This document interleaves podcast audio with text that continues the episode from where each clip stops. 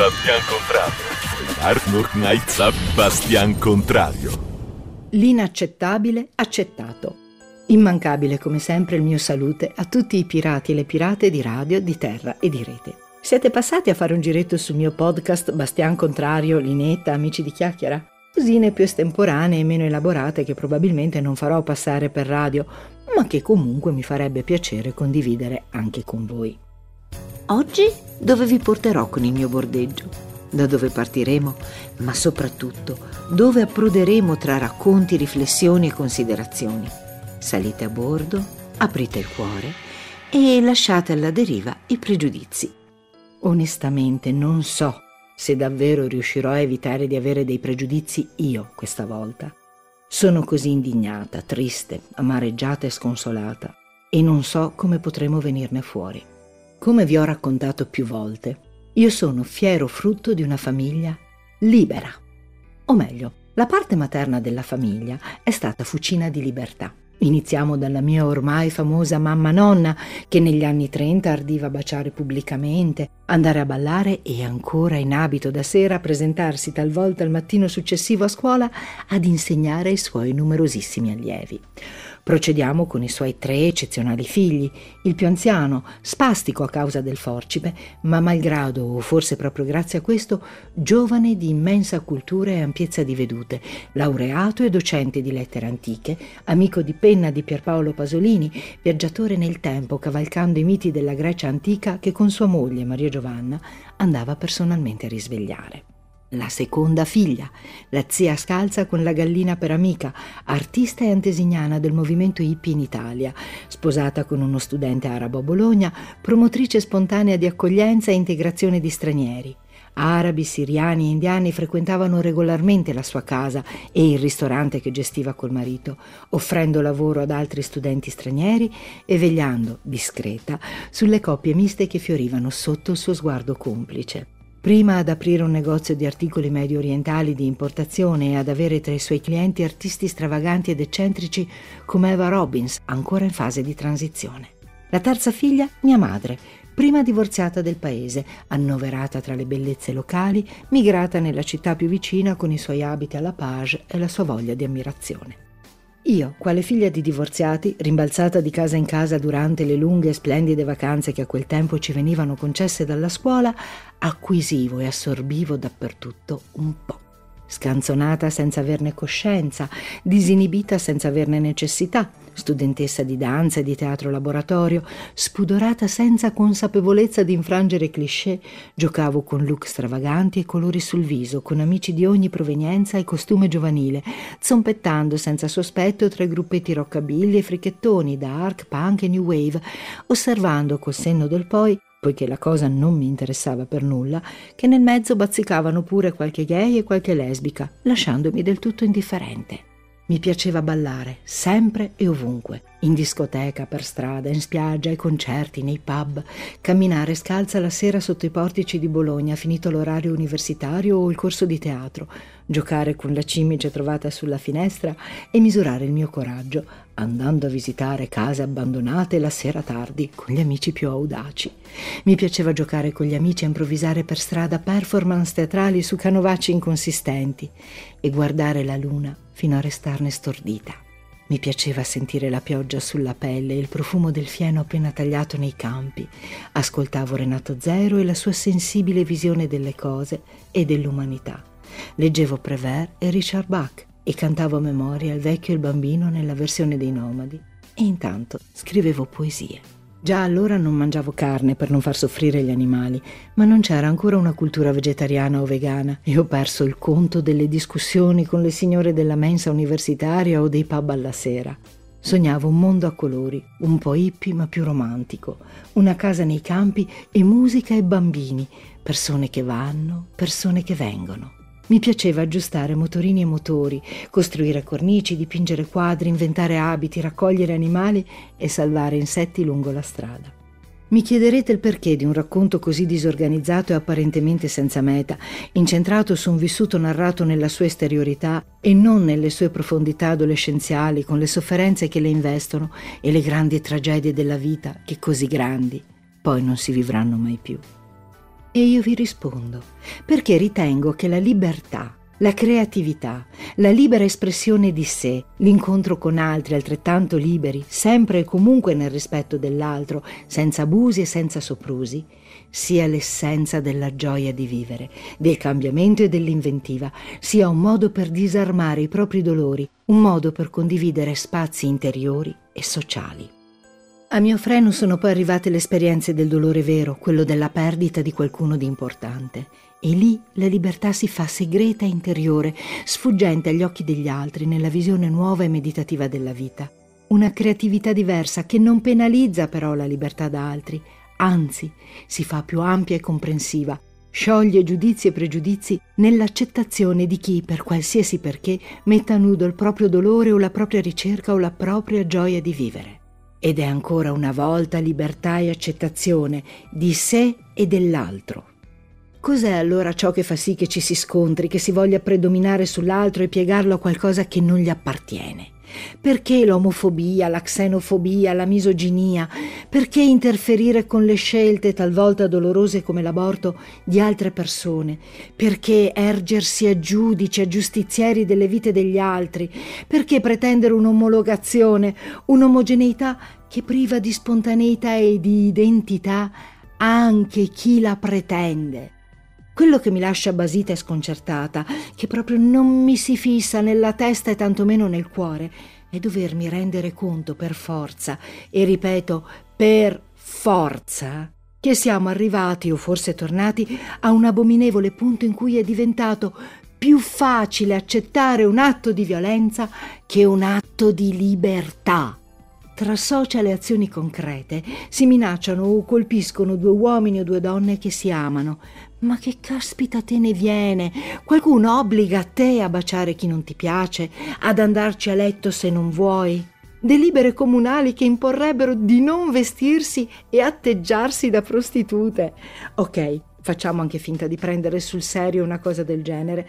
Ma come la mettiamo allora con le escort che hanno accompagnato per anni e ancora accompagnano politici ben in vista? Girandola, se fossi una prostituta, credo che vorrei sapere anch'io cosa voglia dire vestirsi da prostituta, perché se guardiamo indietro, ricordo un video documentario ambientato tra gli anni 50 e 60 in cui un personaggio politico del tempo detesto la mia scarsa memoria per certi dettagli, faceva una scenata vergognosa e accusatoria a una donna, peraltro un'attrice, che per un colpo di calore, con conseguente malore, aveva tolto la giacca, restando con lo scamiciato e quindi con le spalle scoperte. Ecco, forse a quell'epoca si poteva ancora capire quale fosse l'eventuale Miss prostitutiva, ma oggi un bel dilemma. Donne e ragazze picchiate, violentate e uccise, e violentate una seconda volta, quando finalmente trovano il coraggio di parlare ma non trovano giustizia vecchi uccisi nelle loro case da non meglio identificati rapinatori, donne maltrattate e picchiate in aeronautica e poi espulse perché dichiarano di aver subito violenza e nonnismo. Bulli che si attaccano su qualsiasi cosa per sminuire, spaventare, umiliare, talvolta portando al suicidio le proprie vittime. Fermenti fascisti, clochard dati alle fiamme, immigrati picchiati o uccisi, persone che nel paradossale tentativo di difendere quella che viene definita famiglia naturale, che resta comunque una famiglia culturale, essendo in realtà molteplici i modelli di famiglia nel mondo, aggrediscono verbalmente e fisicamente i loro simili, libri alla gogna, seguaci di Cristo che lasciano morire in mare senza appello e senza rimorso i loro simili dalla pelle più scura, e insomma, chi più ne ha più ne metta. Ma com'è possibile che queste azioni non siano inaccettabili, inammissibili? Com'è possibile che si guardi con astio chi si ama e si arrivi praticamente a giustificare lo stupro? Com'è possibile passare davanti a una persona a terra e lasciarla morire senza chiamare i soccorsi? Com'è possibile che le cosiddette forze dell'ordine, emblema di giustizia, sparino a una ragazza di 15 anni e ne intimidiscano una di 11. Ma davvero non ci rendiamo conto che si sta facendo tutto alla rovescia? Sarà stupida la mia considerazione, ma da quando ci si veste più spesso di grigio e di nero, anziché di colori sgargianti, anche i pensieri sono diventati più cupi. La pesantezza dell'abito è arrivata al cuore, al sentire, ai sentimenti e alla mente, offuscandola, rendendola incapace di cogliere l'ordine delle cose, rendendo tutto sfumato e sbiadito, impreciso nei contorni, come solo il grigio della nebbia e l'oscurità del buio sanno fare togliendo identità e impatto tanto al bello quanto al brutto, tanto al bene quanto al male. Non si può, non si deve smettere di vibrare dentro, non si può e non si deve essere indifferenti, o peggio, alleati dei colpevoli e pronti a screditare con qualsiasi stupida scusa la vittima.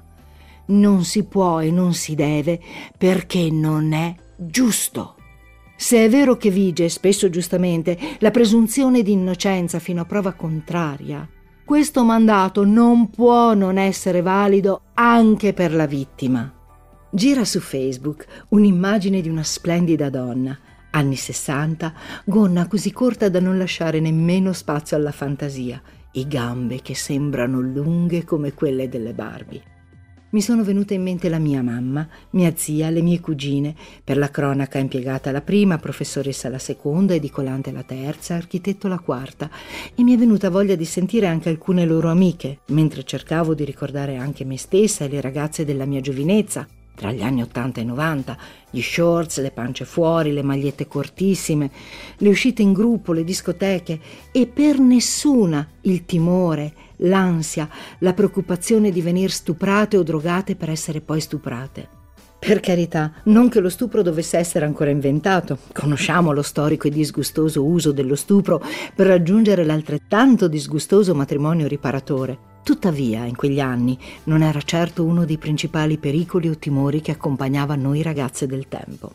Non potrei dire se fosse ancora quell'alone protettivo di cui vi ho già parlato, che era frutto dell'essere compaesani o parte dello stesso quartiere, all'interno del quale si poteva essere anche chiacchierate, ma al quale, alla resa dei conti, si apparteneva, con tutti i vantaggi del caso. Ma certe cose erano proprio al di fuori, inaccettabili, inammissibili un uomo poi che toccasse una donna? No, semplicemente no. Ma non voglio restare nell'orbita del femminile. Sono davvero tante le cose che socialmente vengono accettate con disinvoltura, con superficialità, come banali effetti di non saprei dire cosa i favori a discapito di altri, l'essere furbi anziché onesti, approfittatori anziché leali, prezzolati anziché dignitosi, strafottenti, tanto per essere gentile, anziché empatici, discriminanti anziché accoglienti, aggressivi con i più deboli, disabili compresi, anziché solidali. E tutto ciò alla luce del sole, senza nemmeno più un briciolo di pudore o di vergogna per il proprio mal agire proprio perché ormai troppi si sentono inattaccabili sopra le righe e le persone e sanno che il loro comportamento non risveglia reazioni, non suscita sdegno, disapprovazione, allontanamento e tantomeno conseguenze di ordine penale. Una delle cose che più mi viene da chiedermi è proprio come si faccia, tanto per cominciare, a pensare sempre di essere dalla parte della ragione in qualsiasi circostanza si agisca. Come non si comprenda che forse le posizioni possibili di pensiero e valore possano essere molteplici e non uniche e assolute. Quanta arroganza può esserci a pensare che il proprio pensiero sia univoco e universale. Inoltre mi viene da chiedermi come possono queste persone avere l'intima certezza che non si troveranno mai dall'altra parte, ossia non saranno mai loro stesse vittime di questi comportamenti che esse stesse agiscono sugli altri.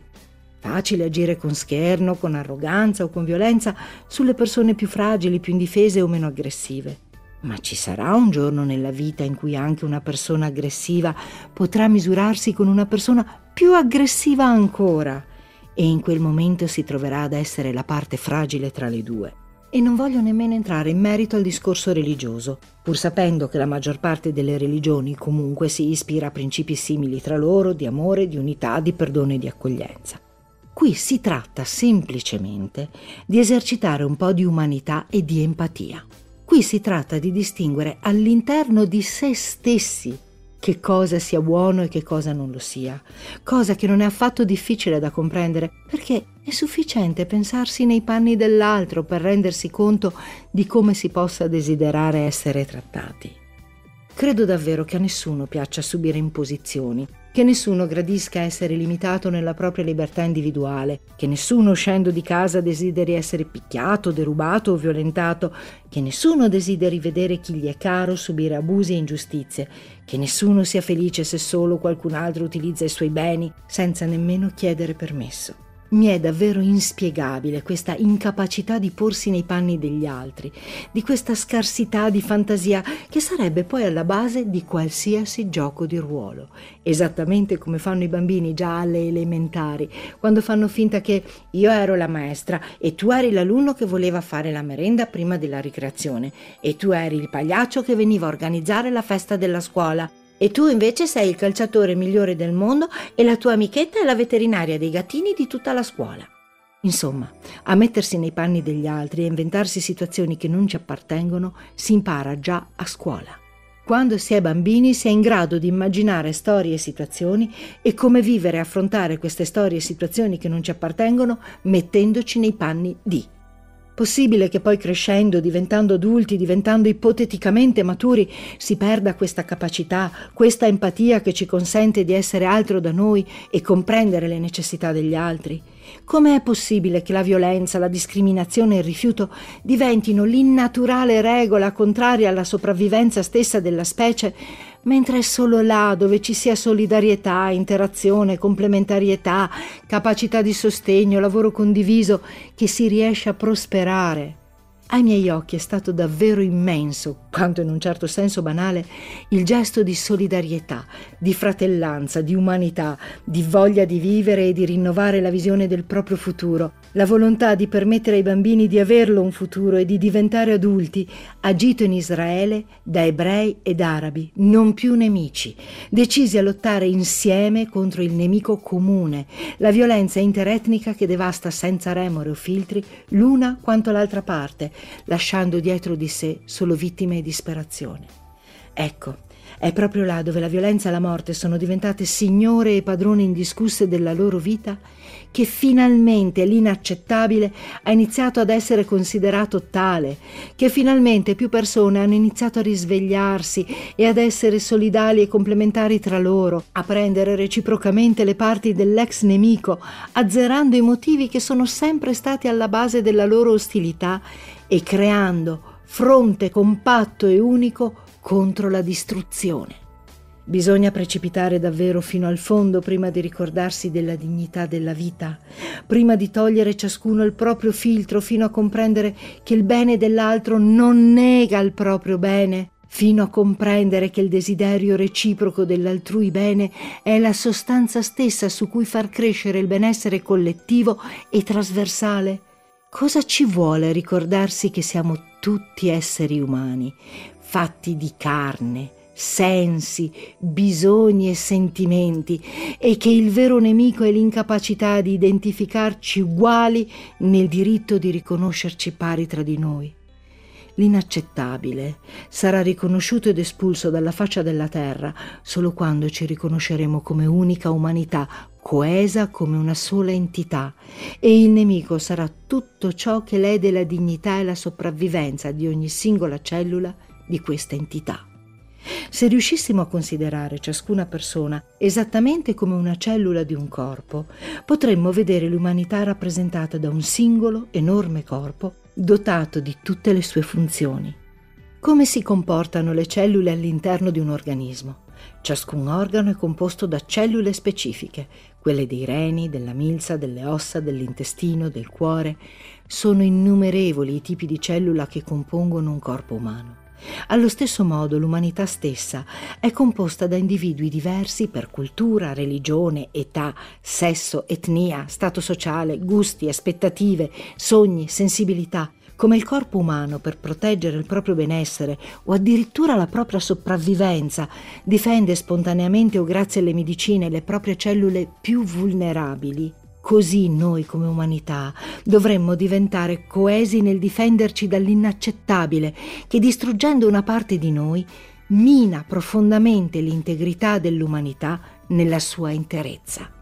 È solo riconoscendo l'importanza dell'altro e della sua specifica posizione all'interno del sistema umano che l'umanità nella sua complessa interezza smetterà di esercitare autolesionismo o di suicidarsi poco a poco. Sembra banale, se non addirittura scontato, parlare dell'amore come dell'unica vera forza in grado di unire e di portare beneficio collettivo attraverso il bene individuale. Un sentimento che si fa azione e che quasi quasi si potrebbe tradurre nel desiderio di proteggere gli altri per proteggere se stessi.